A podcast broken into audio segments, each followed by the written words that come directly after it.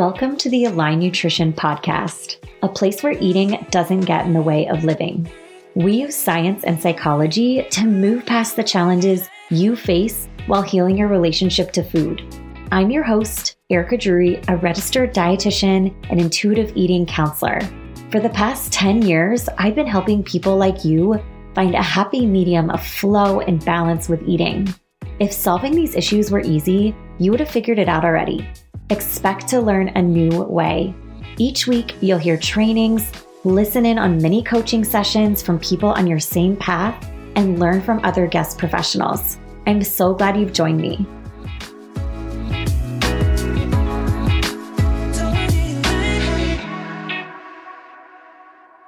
Hey there, welcome back to the Align Nutrition Podcast. I'm so excited to share this episode with you today. I was a featured guest on Caitlin Parsons' Modern Girl podcast, and the episode turned out so well. It was full of so much value, and I had to share it with you here today. So, without further ado, let's get started in the episode.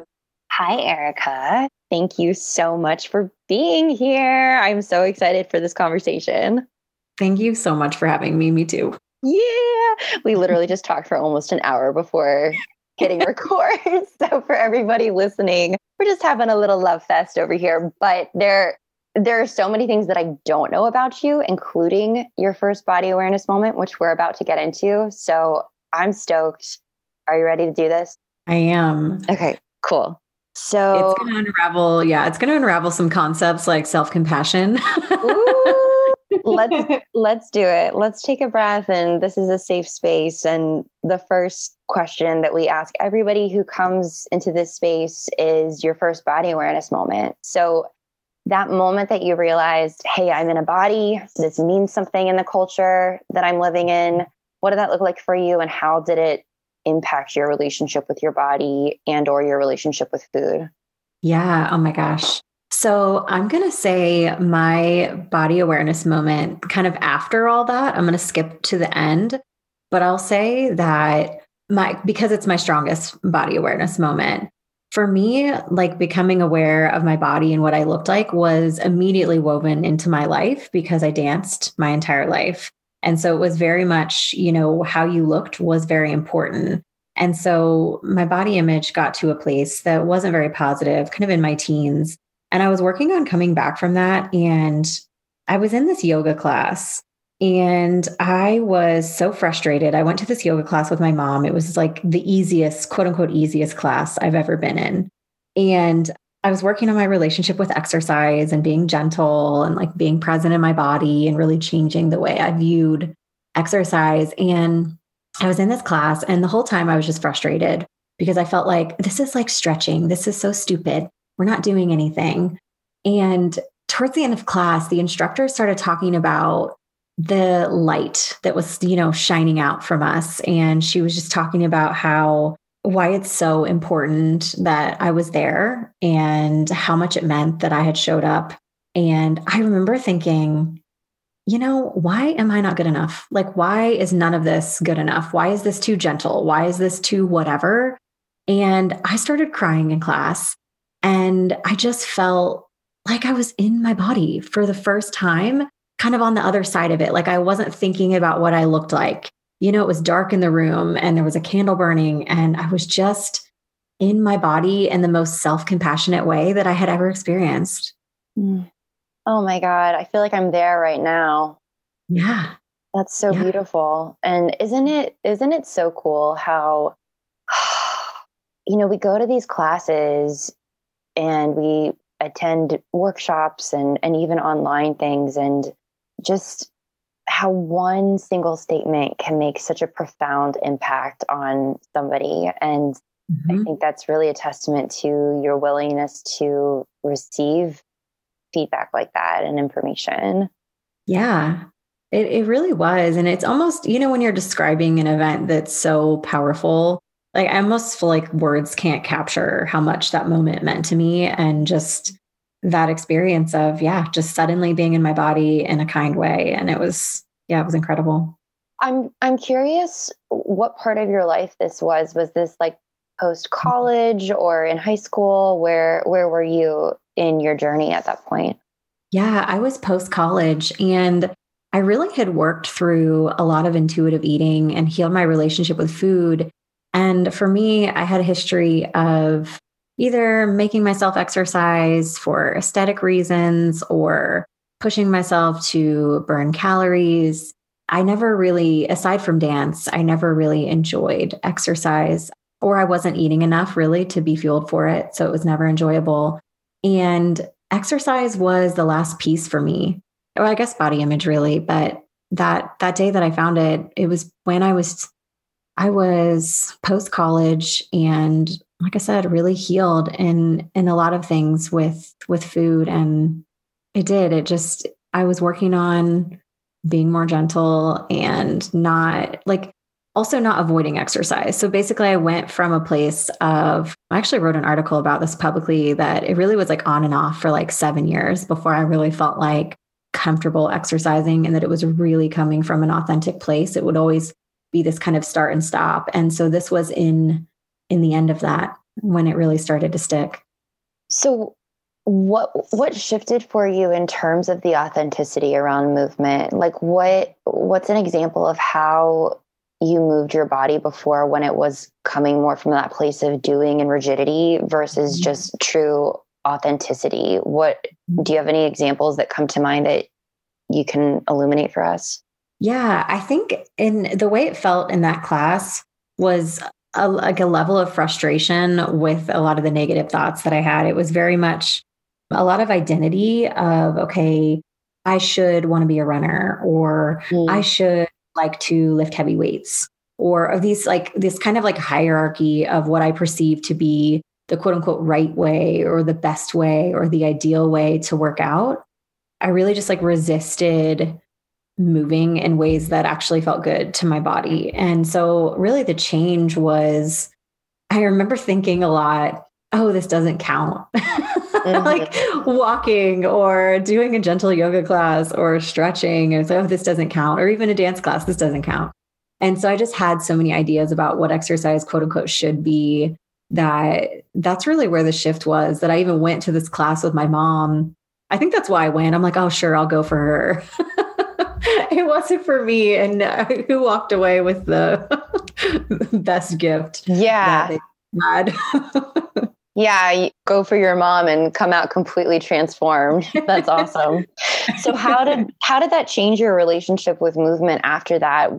What did intuitive movement start to look like for you? Yeah, it was the first time that I realized that movement is supposed to feel good. And even though I intellectually knew that, I hadn't really experienced it for myself or found exactly and that's why I think it was so start and stop for me because I would come into it with, okay, I've got the food stuff figured out. This is really authentically aligned with how I feel about food and, and it all makes sense. And so, how can I kind of plug this over to exercise? So, kind of after that, it was just this glimpse of, wow, I actually feel better. And I have scoliosis. Mm. And so, I really have to move to keep my muscles from not getting tense just from the curvature in my spine and all of the ways that scoliosis, throws you off center. And so it just releasing that tension in my body in that class felt so good. And then I also actually, not too long after that, and I think this really solidified things for me moving forward, participated in physical therapy. And it was really about just strengthening those smaller muscles around my spine and learning how to release certain muscles. And it felt like oh this is this is what you're supposed to do. You're like you're maintaining your body. You're taking care of your body. You're not trying to achieve the more toned thing or the stronger thing or the next thing or what not that that can't be part of what you do but where i was at the time i had had so much of that try hard and mm-hmm. push push push that i really needed that like gentle and functional care that it just shifted things and then i started to see once i started to see exercise in that way I, it's like I finally got what everybody was talking about. I'm like, oh, people actually look forward to exercise. And now I understand why, because it does feel really good, especially when you have permission to listen to yourself. There's no, you know, routine or plan that you're supposed to stick to. And I've just felt like almost like I was still in the diet mentality around exercise where I felt like, well, if I only go two days a week, that's not good enough. I should really go five days a week. And I should do more or be training more and you know all those things uh, all those thoughts that just circled and circled and circled and just yeah the combination of those two events it just it wasn't it didn't become like super super consistent after that but i was definitely changed and now exercise what i found is i love variety and i love trying new things and that's not I don't know how I was in other areas of my life. You know, I tend to be the type of person that, you know, likes a plan and a structure and let's do it this way. And so giving myself permission to not attach an identity to the type of workout that I was doing made it more fun because I thought, oh, I'll take a dance class. Oh, I'll do Zumba with a friend. Oh, sure. You know, let's go for a hike. And it just, everything felt joyful and explorative instead of a should, should, should, should, should. And, and it didn't take away from what I had done. Mm-hmm. I have so many questions. The first thing that's coming to mind in your story is I want to hear more about dance and mm-hmm. how this shaped your relationship with movement. Is this something that you did all through your adolescence or was it just a short mm-hmm. stint? What what did that look like for you? Yeah, I did it from age 4 on into college. Wow. Yeah. Yeah. Well, that's fascinating because that's thanks for sharing that detail, Erica. you know, for a couple years or so. this is my whole life, no big deal. Okay, so there were some there was some serious unlearning that that was happening here. I I was not a dancer growing up. I've worked with a lot of dancers. I have a lot of friends who are dancers, but the identity in dance culture and just this external validation as well as the rigidity and the rules and kind of like what you were saying like checking boxes mm-hmm. how many workouts you're getting in or the way that your body looks and all these things it's it's so highly aesthetically driven mm-hmm. that it's interesting to me as somebody who has not grown up dancing because it's such a creative like seemingly embodied sport yeah but at the same time like did you ever feel did you feel like you were in your body or did you feel like you were in your head most days? I so it's interesting that you asked that question because i was a team dancer. So even though even when i danced in a studio it was very team oriented. And so what that means is you are you're really valuing that everyone they used to call it like is a routine clean? You know does everyone have their arm in the same place at the same time? Is it at this angle and when I think back, what I loved about dance, what was so satisfying for me, was definitely to be up on stage with other people and feel their energy up there and know that everyone was in it together. It was super cool. But there was this element of perfection mm-hmm. that I mm-hmm. loved, like the high of hitting a movement perfectly and landing a leap perfectly, or just doing everything, you know, in line with whoever. And so I always felt like I was in my body. But it really, in hindsight, it was more about just being in the mirror and hitting it perfectly. And that made me a good team dancer. And I, and that's why I've taken some dance classes as an adult because it's fun to enjoy it in an embodied way, or I'll just dance around my house all the time. Mm-hmm. a good song comes on and I'm free flowing. And I imagine that's what it would have been more like had I been a bit more embodied when I was younger. That's so interesting. And also from the identity piece that you're describing in your life as well too, just, you know, growing up with this almost like this dance career it sounds like. That's a long time to commit to one one thing in in your life, right? Mm-hmm. And I can imagine that's probably a lot of pressure as well too in living up to that identity that you're it's creating security for yourself and joy for yourself, I'm sure, but also how other people perceive you too, being that dancer. Absolutely. It was a huge thing that I was really proud of. And I liked saying, you know, I'm on the dance team and this is what I do. And it was cool, you know, and that's where, where all of my friends are from now. But I was definitely attached to that. Mm-hmm. What was your relationship with food like growing up? So it really was very good for most of my life. I remember when I was in high school, my ex boyfriend's older sister, I looked up to her so much. And in hindsight, it was when she started dieting. And so I remember, you know, getting chicken parmesan out to dinner or ordering a hamburger or all these things that, you know, I just never really gave a thought to what I was eating. And I remember she started ordering salads and, you know, fat free dressing at the time. And I, and she would talk about eating healthy. And I didn't really care. I wasn't impacted by it. But I remember just thinking it was so interesting. And I did feel like, oh gosh, you know, am I doing something wrong? But I, I didn't do anything about that at the time. And then when I was in college and I was dancing, same. I, I was really kind of unaffected. I did I did have a lot of because of that perfection, I really held my body to a certain standard that I felt like I should look like. And so there's always that internal pressure. But again, I didn't really do anything about it. And our first year, we went as a freshman and we went to our nationals. And I remember seeing these girls that I was comparing myself to, of course, and thinking, oh, I'm going to get in shape for next year. Like as if I wasn't in shape. I just mm-hmm. completed this routine.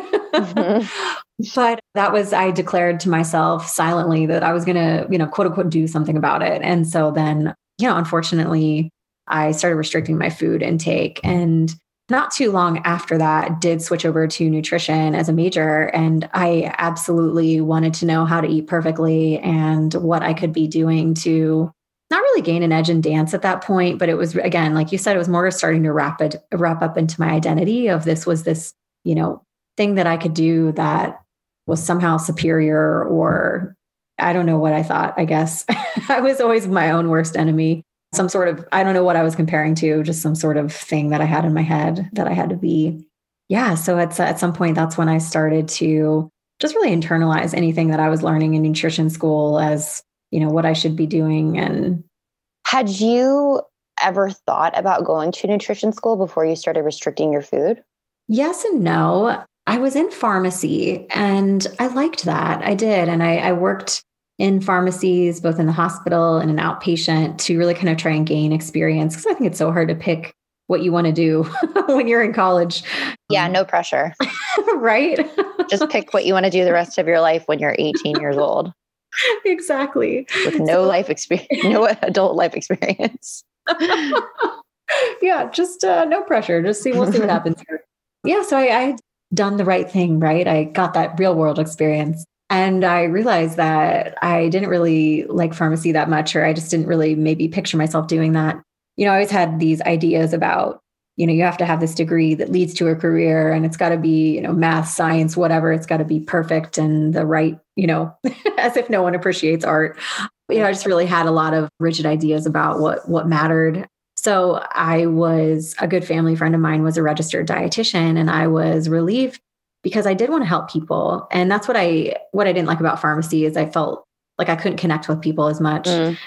and yeah you know i liked that counseling aspect so the family friend exposed me to nutrition and that it was, I shadowed with her, of course, perfectly, checking the box. and um, yeah, I loved it. I did. And so I think in hindsight, it was definitely wrapped up in there. But at the time, I thought, okay, this is preventative. You know, I'm going to prevent people hmm. from having to take medication, which at this point, you know, I, I feel differently I think that, you know, medication and food go together really great for mm-hmm. people, whatever they need to take care of their bodies. But at the time, that's what I thought. That's why I decided to change. So, how did that impact your relationship with food when you made the decision to change? Did it exacerbate it in terms of the restriction? Did it balance it out? What what did you notice?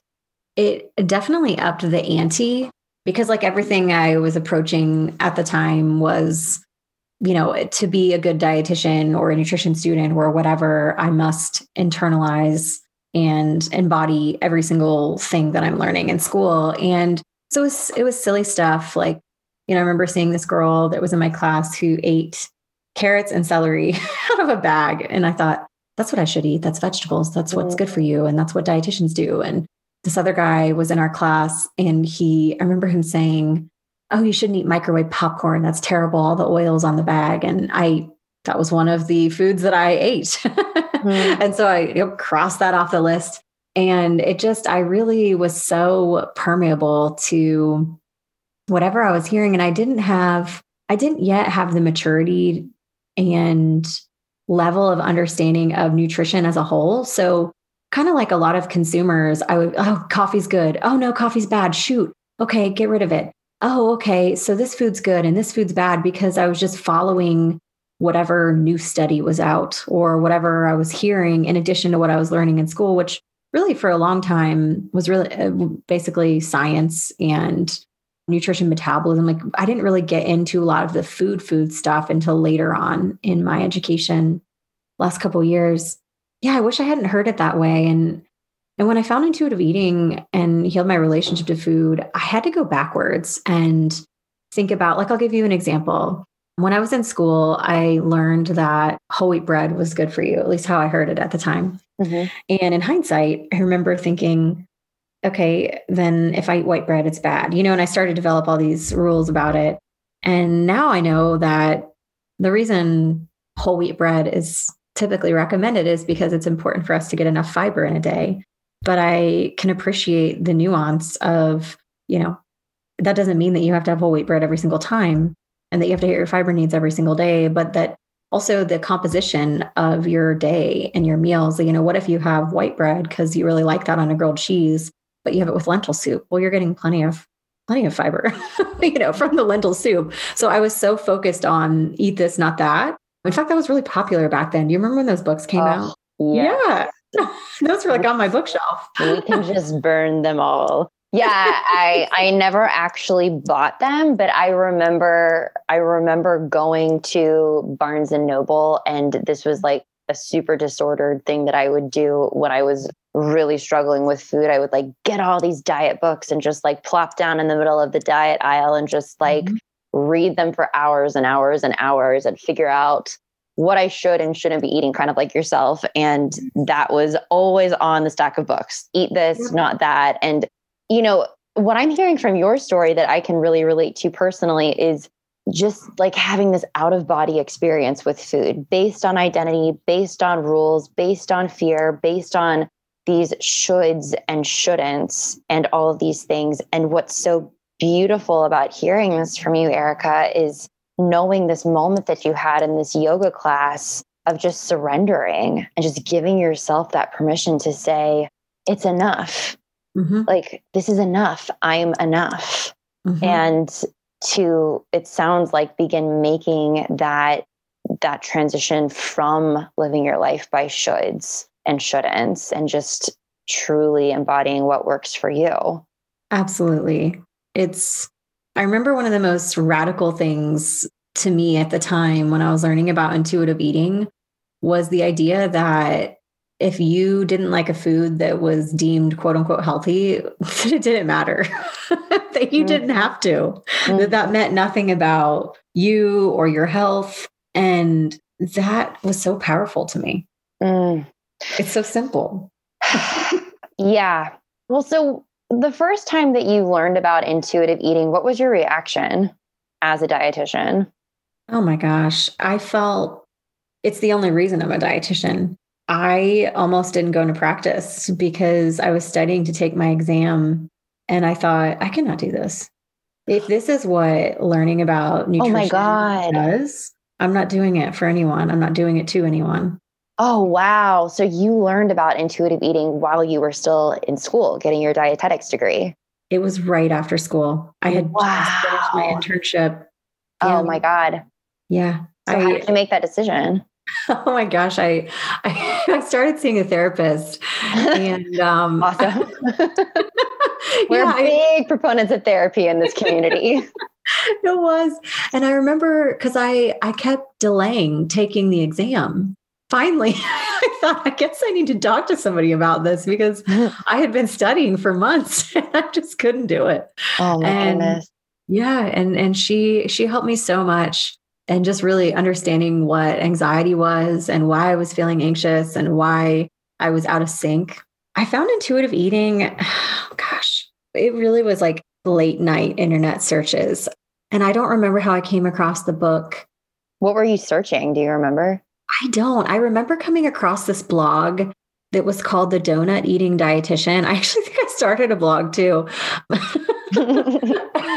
we'll be sure to link it in the show. Hopefully, it's not still out there. Who knows what it's done? They're probably thinking about eating whole wheat bread and, you know. awesome. but yeah, I, I, I just remember finding this this dietitian's blog who yeah, she was called the donut eating dietitian. I wish I could find her now and if she still exists, but I remember her talking about you know, be, being the donut eating dietitian, that she was the first person that I came across this idea of you can be a, a health professional and eat these foods and that it doesn't mean you're some sort of phony or that you're promoting whatever or you're not you're not you know practicing. I was big on integrity and practicing what i preach. Mm-hmm. and yet i just needed to change up what i preached. Yeah. And yeah that's i think that's how i found her. I how i found intuitive eating was through her. Yeah like i said it was radical. And the book itself i still have it just because it's sentimental to me. And i have so many highlighted sections. And there is you know those little page markers? I have one on almost every page. Mm-hmm. yes. Oh my gosh. I'm reading Sonya Renee Taylor's book, The Body is Not an Apology, and literally every single page is tabbed. It's I totally, I totally get it. Yeah, it's prolific. Everything that that she says in there, it just yeah. So let's just bring it back to compassion for a moment, because one of the things that I'm really hearing from your story that in hindsight we can talk about, but in the moment it's it's really scary. You mm-hmm. just spent how many years committing your life to achieving this degree mm-hmm. and being faced with like and especially at at that age too i mean i think everybody who has been in their early adulthood about to start their career can understand the gravity of that choice in mm-hmm.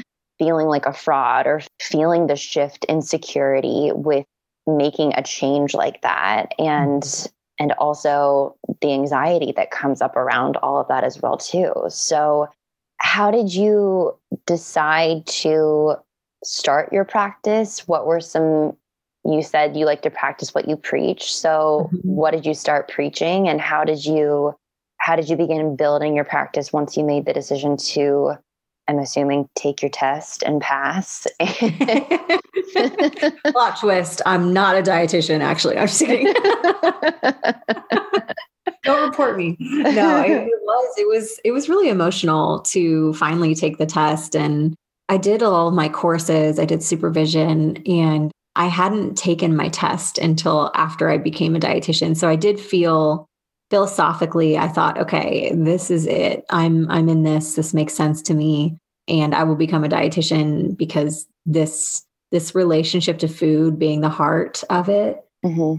it, it just made so much sense. And and almost I think about it like I had I had glasses on that were distorted. And so everything I was hearing and learning was through this lens. And intuitive eating helped me realize how important that lens was and that that's what the piece was that I hadn't I hadn't put together. And so when I when I got a job, this was 2008, so I couldn't be too picky.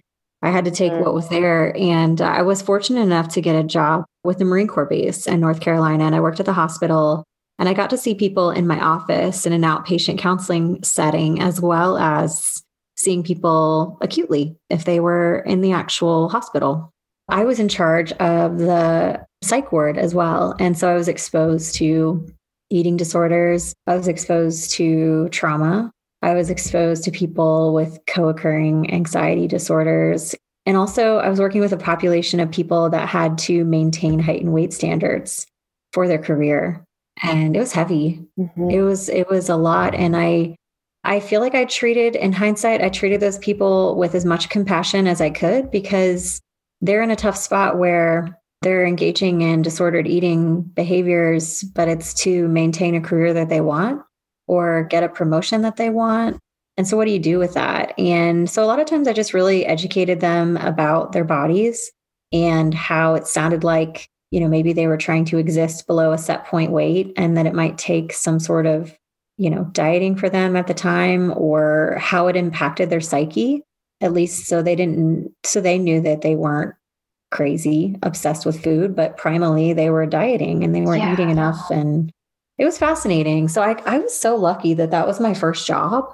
Wait, can I ask a question about that real quick yeah. before you go forward? Because yeah. we've never talked about this on the podcast, I don't think. And we have we have a variety of people and professions who listen to this. Mm-hmm. And the reality is there are so many careers that emphasize a height and weight standard to be successful in the career. So whether you are in the army or marines, whether mm-hmm. you're in dance, whether you're in acting or modeling or something related to having your body on display in some way and having to mm-hmm. fit a certain size to be successful, what would you mm-hmm. say to anybody who's listening who's like damn like i i feel trapped right now but i also love my career way too much to to do anything about it how would you educate them right now?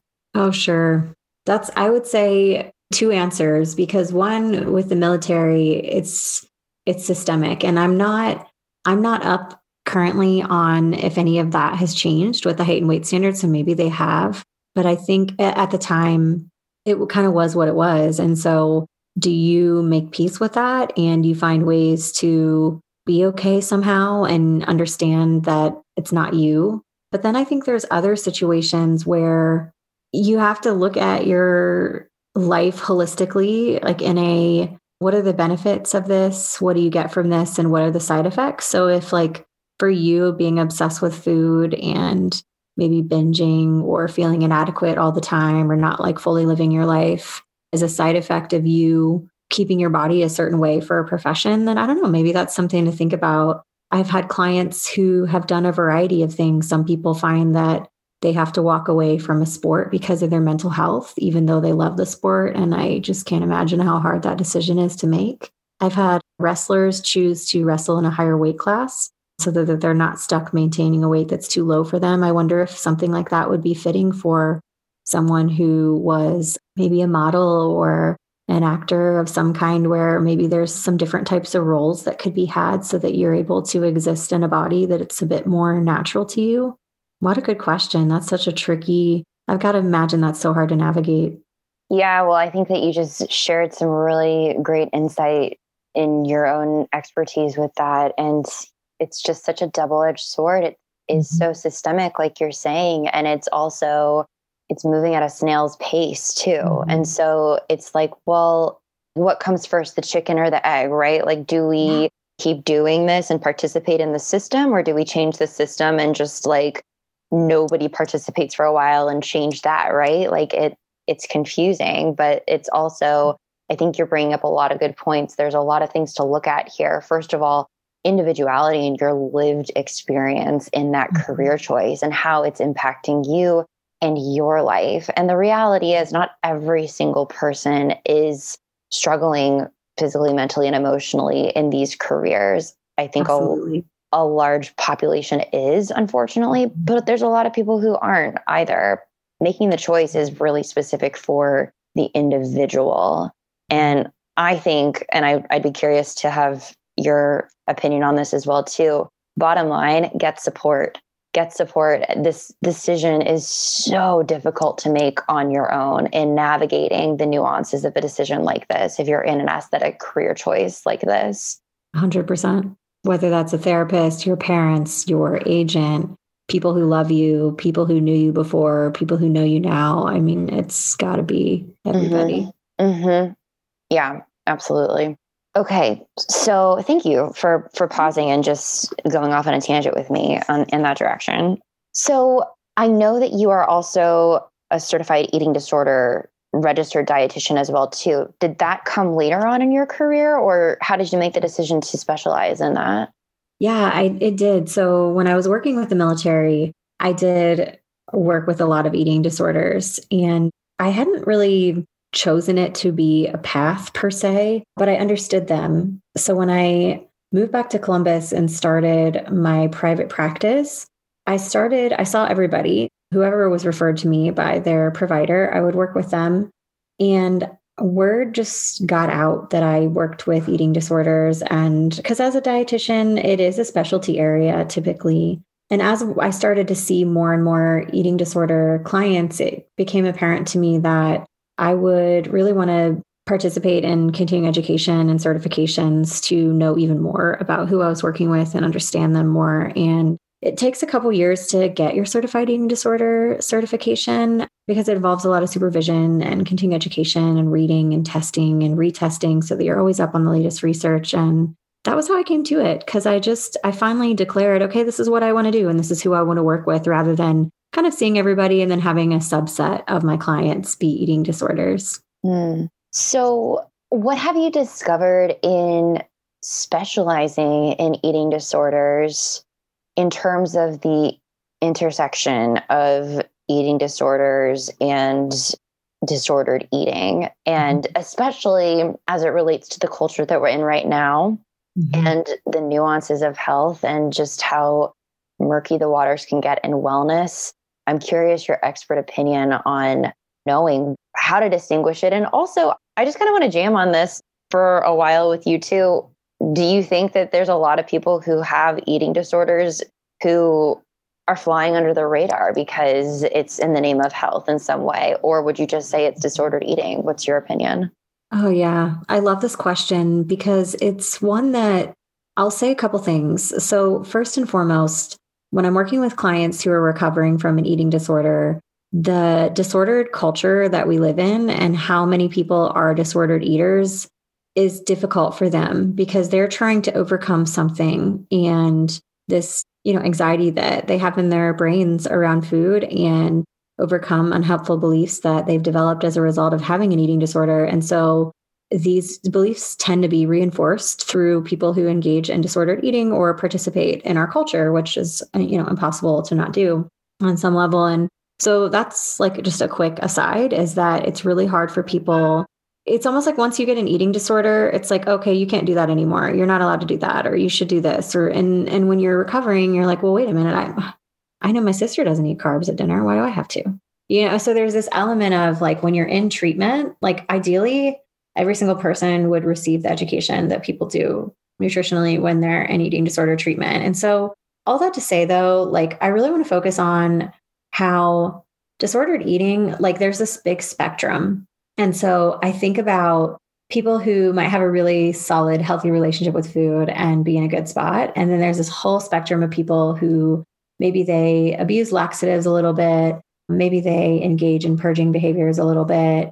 Maybe they exercise obsessively. Maybe they're obsessed with what they're putting in their bodies, or there's a moralistic tone to what they're doing, or maybe they're restricting food intake. You know, all these these behaviors, right? And then it kind of slides over further into like what we would call a clinically definable eating disorder. And the way I see it is like I don't want anybody to get an eating disorder. Like, I want there to be a level of like prevention and seriousness around disordered eating so that it doesn't continue to slide into that, you know? Like, and it's a weird thing where, like, I think because it's so normalized, if you're a disordered eater, you're thinking, oh, well, I don't have an eating disorder. Like, yeah you know? Well, that's where it gets confusing in our culture, I think, because to your point, disordered eating has become so normalized. Yeah. Like the example that you shared of my sister doesn't eat carbs at dinner. I mean, how would you classify that? And also, when would you mm-hmm. recommend somebody reach out for their own individual support or even just mm-hmm. begin to think about taking a look at some of their habits and behaviors and, and beliefs mm-hmm. around food as well too when does it become an issue for somebody Mm-hmm. It's a couple things. So, a lot of people who engage in disordered eating will end up in a place where they tend to overeat or binge. So, that's when most people give me a phone call because that's very distressing to them. For the people that don't, there's this element of incongruency in your life. You just know that things aren't right, or there's a level of obsession that's there that maybe your family member has pointed out to you, or Maybe you do something like turn down a friend to go do a workout. And then you get home and you say to yourself, Why did I do that? What is wrong with me? And you start to realize that things might be a bit off track. And it can really feel fairly subjective. But those are, I, I would say, kind of being out of alignment with your value system. Mm-hmm. And for some people, engaging in binging or overeating are the biggest things that kind of wake you up to realize that things aren't okay. Yeah, I, I like these examples a lot. And this is the demographic that I specialize in. And I'm pretty serious about that. I, I, don't work with active eating disorder clients. I do work with disordered eating clients. And what I found, and I think is a common theme in these examples, is it's really this level of preoccupation with food and yeah. body and the amount of mental space and mental energy and attention that someone is giving this in their life and what, mm-hmm. to your point, what values is compromising through this energy output.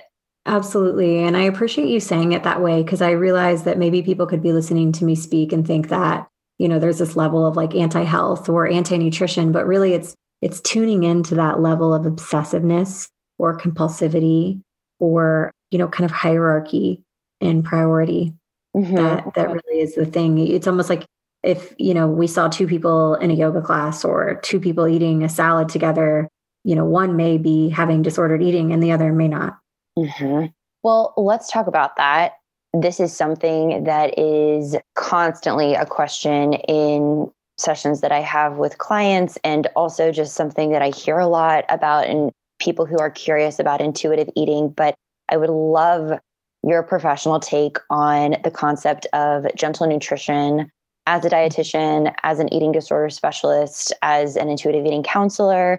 Where do we draw the line with nutrition and intuitive eating? How do you mm-hmm. know when, like your example that you gave before of white bread and wheat bread, and why somebody mm-hmm. would choose either of those things? Especially somebody who has disordered eating behaviors or an active eating disorder who is hyper aware to nutrition information where's the balance of just letting it go and letting it be and also prioritizing just information about food that can be really valuable for somebody as well too how do you navigate that with somebody it's almost a i'm going to speak to it as it relates to healing it's a process question it's a process that people go through so I think, in terms of gentle nutrition and how it relates to what we're choosing to eat, and you're touching on the intention, which is so important. And I think that's where there's a lot there as well. And the intention comes from the relationship to food and kind of the reversal of deprivation. So I find that a lot of people who are maybe interested in intuitive eating, but they're scared to not be healthy, perhaps, or if I did that, then, you know, surely I would be the person eating Pop Tarts for breakfast five years from now or whatever. I think that's a really common fear for most people who are the healthy eaters struggling with disordered eating or eating disorders who are really being pulled to intuitive eating, but they feel like it's the cupcake diet or something like that. Oh my gosh, totally. And I think, I always think that how scared you are to experience that speaks to the degree of deprivation that you're currently experiencing. Mm. And that's where I, it depends on who you are and where you're at and the type of person you are. I was having a conversation about this with some members in my online community the other night where one of the things that I tend to recommend to people who do feel like, oh my gosh, I would never stop eating. And so how do I, you know, integrate any concept of intuitive eating into my relationship to food? because I don't want to, you know, lose my edge or be unhealthy or whatever. So I have kind of a like a food exposure process where you might bring in, you know, one food at a time and maintain the rest of your, you know, quote unquote eating regimen, but you're bringing in a new food, maybe say three times a week, four times a week, whatever. And you're telling yourself, okay, I'm going to have, you know, this much of this today and I'm going to have more tomorrow. And I'm going to do it again and I'm going to do it again. And you keep practicing. And so with somebody in my community the other night, she's like, you know, I'm just kind of one of those people that likes to rip a band aid off. And so I mm-hmm. hear you saying that, but I'd really rather just go ahead and eat the things. Mm-hmm. And she was comfortable with that. That's what she wanted to do. And that was, it felt more liberating to her to approach that way. And I've had some people that they are more like that. They're like, you know what? I just want permission to eat. Darn it. Like, I'm going to do it. And then other people are thinking, well, I want to do that, but I would literally freak out. And so I'm really going to have to do this in a more stepwise fashion. And you know, I don't know if, if the whole like healing deprivation piece is coming through and making complete sense, but it's just this idea that you haven't been allowed to eat these foods, whether you've eaten them or not eaten them. There's been no level of permission because if you ate them, you feel so bad. So I wouldn't have been able to enjoy white bread back in the day. I would have just been a guilty mess, felt like I did a bad thing. And so you could say that, you know, a couple years later, when I was intuitively eating white bread, was maybe the first time that I ever had it and really enjoyed it and that that was part of my reversing deprivation. Mm-hmm. Oh, yeah, I love this. And I think to your point, it's so spot on. This is really individual. It, I mean, this mm-hmm. whole process of healing is highly individual, and what works for one person is not necessarily going to work for every single person. So your own experience is is really important in this process and being gentle and nurturing with what works best mm-hmm. for you. So, you know, Caitlin, we were just talking about deprivation and how it relates to gentle nutrition. And, you know, I think once a lot of that deprivation is starting to be healed, whether you rip the band aid off and just bring in all the things, or you systematically kind of bring back in foods that you previously felt guilty eating, you kind of arrive in this neutrality where you're like, okay, you know, ordering a bagel or an omelet is really pretty the same deal to me. Like I just listen to whatever I feel like, and they're both morally neutral. And so then I think is when, because the playing field is leveled, that neutrality is there, then that gives way for gentle nutrition mm-hmm. because there's no attachment to it. There's no, I'm doing this because, or I'm ordering this because I want to be the person who got the quote unquote healthiest meal. Like there's not that value isn't there anymore. And so gentle nutrition comes in as a way to really represent you continuing to become more and more connected to your body. And so the variety that happens, it comes from an internal drive. Like, you know how when you're in disordered eating, you operate on cravings a lot? yes and yeah, and it's like this craving that kind of comes through. Like it's like a gentle knowing. You're like, oh, I don't know that the pancakes just sound really good, and that must be what I need. You know, there's a sense of trust there because so much of that deprivation is woven away, and then the neutrality that exists. It's just you're able to have that agency to choose what sounds good. Yeah, and also when this process happens, you also get to choose foods from a really empowering place when mm-hmm. you have variety, when you've made peace with food, at least for me, it really is this place of, oh, I don't have like a list of 10 foods that I'm eating off of anymore. So there's not this fear around food and boxes that I'm checking anymore. It's really giving yourself that full permission to eat. And when you have that full permission to eat, it's checking in to see how your body feels with the foods that you're eating too. So, mm. like when I was really struggling with binge eating and bulimia and disordered eating and all these different phases, chips like tortilla chips, that mm-hmm. was like my one of my big like binge foods. I just thought like, mm-hmm. oh my gosh, if I eat one basket, I'm going to eat four baskets and I mm-hmm. can't stop when I have that. And through my own process, and this is just one example, it's so interesting now because I love tortilla chips. But now I'm like, ooh, there's definitely tortilla chips that I don't like that just like don't really taste good because I have so many other options in my life of what I'm eating and the variety has just kind of changed the way that foods taste. It's not putting it on this pedestal anymore. And there's not that fear of not being able to trust my body with chips or just the amount of things because everything else is so full in terms of my needs being met in in my life physically mentally and emotionally around food. Does that make sense?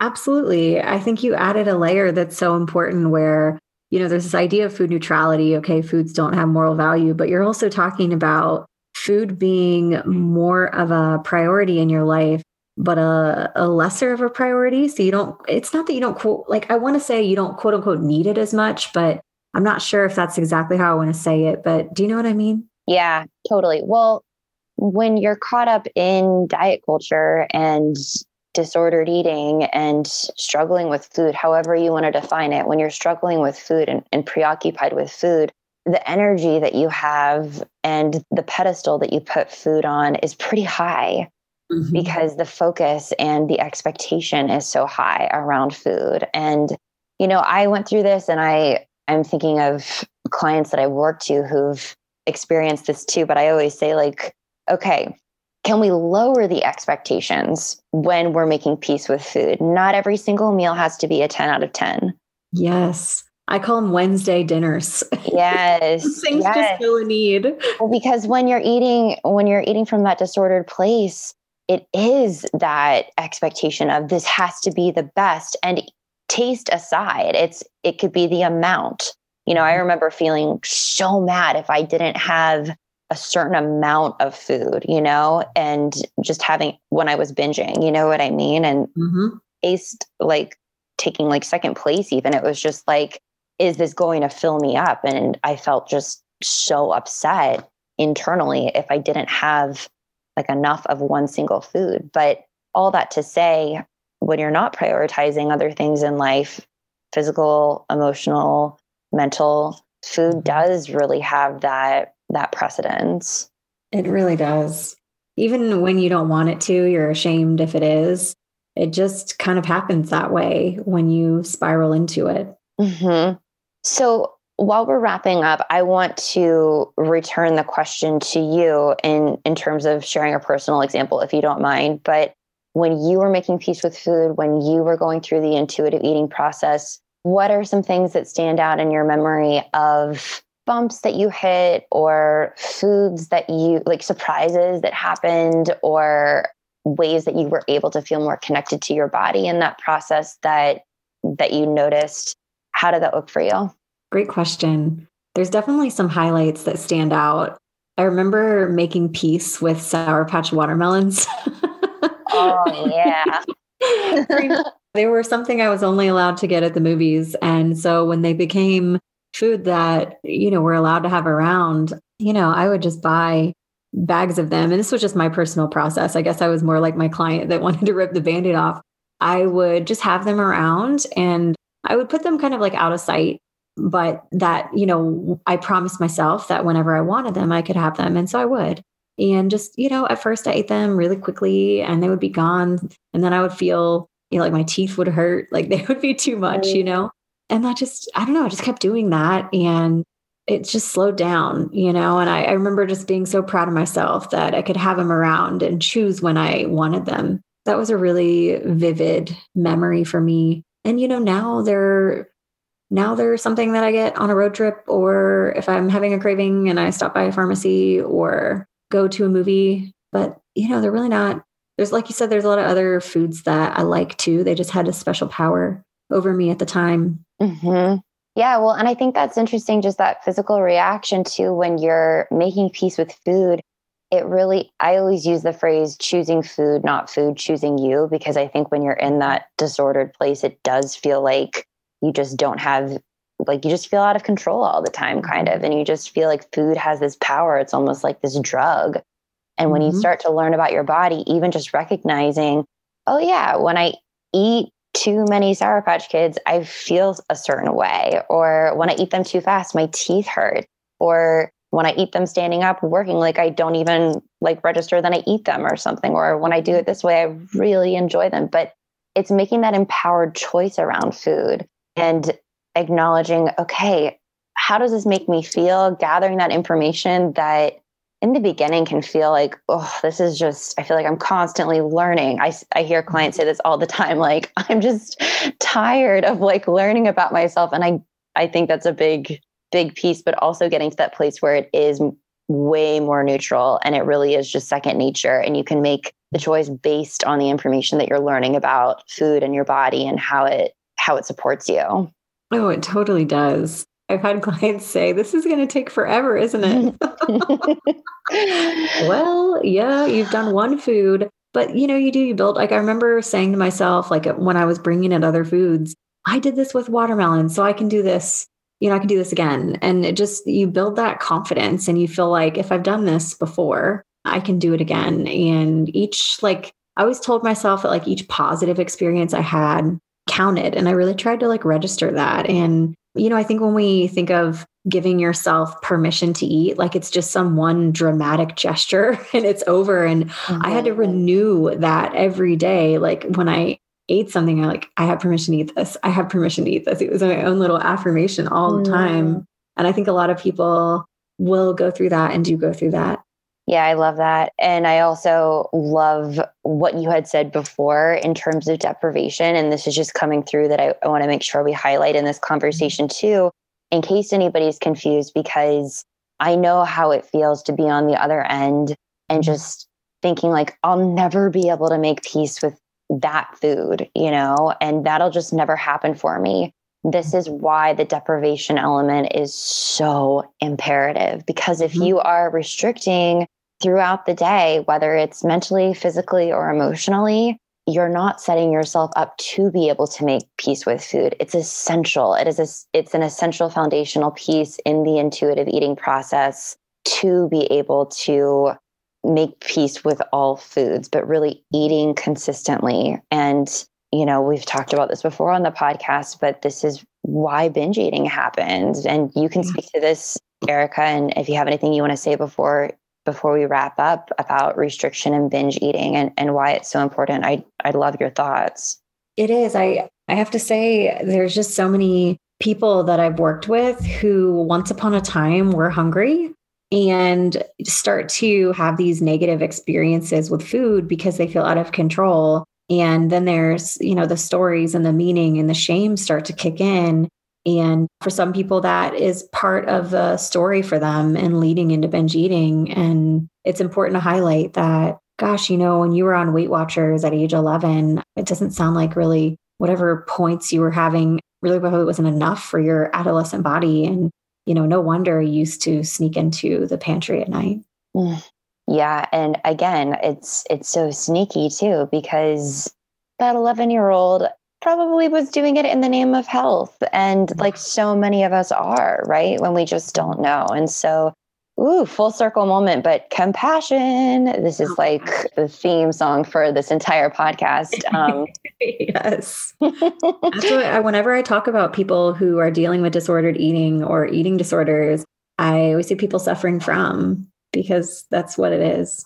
Mm-hmm. Mm. God, I so appreciate everything that you're sharing. And thanks for just having a very real conversation with me today, too. And thanks, everybody who's just hanging out with us because this is really one of the more authentic conversations that that we've had just because Erica and I know each other and I appreciate you just sharing your truth and your expertise and being so willing to just take a seat on the rug with me and chat.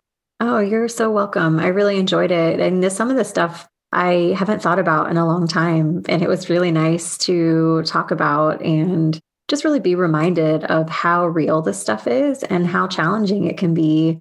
And also that, you know, 10, 15 years later, it can feel like a fleeting memory. Oh my God. I think about that all the time. Where can everybody find you? Plug yourself. And oh, we'll link everything in the show notes too. Yes. Oh, well, I have my podcast where we had you as well. Yes. Um, the Nutrition podcast. I spend a lot of time on Instagram at Align Nutrition.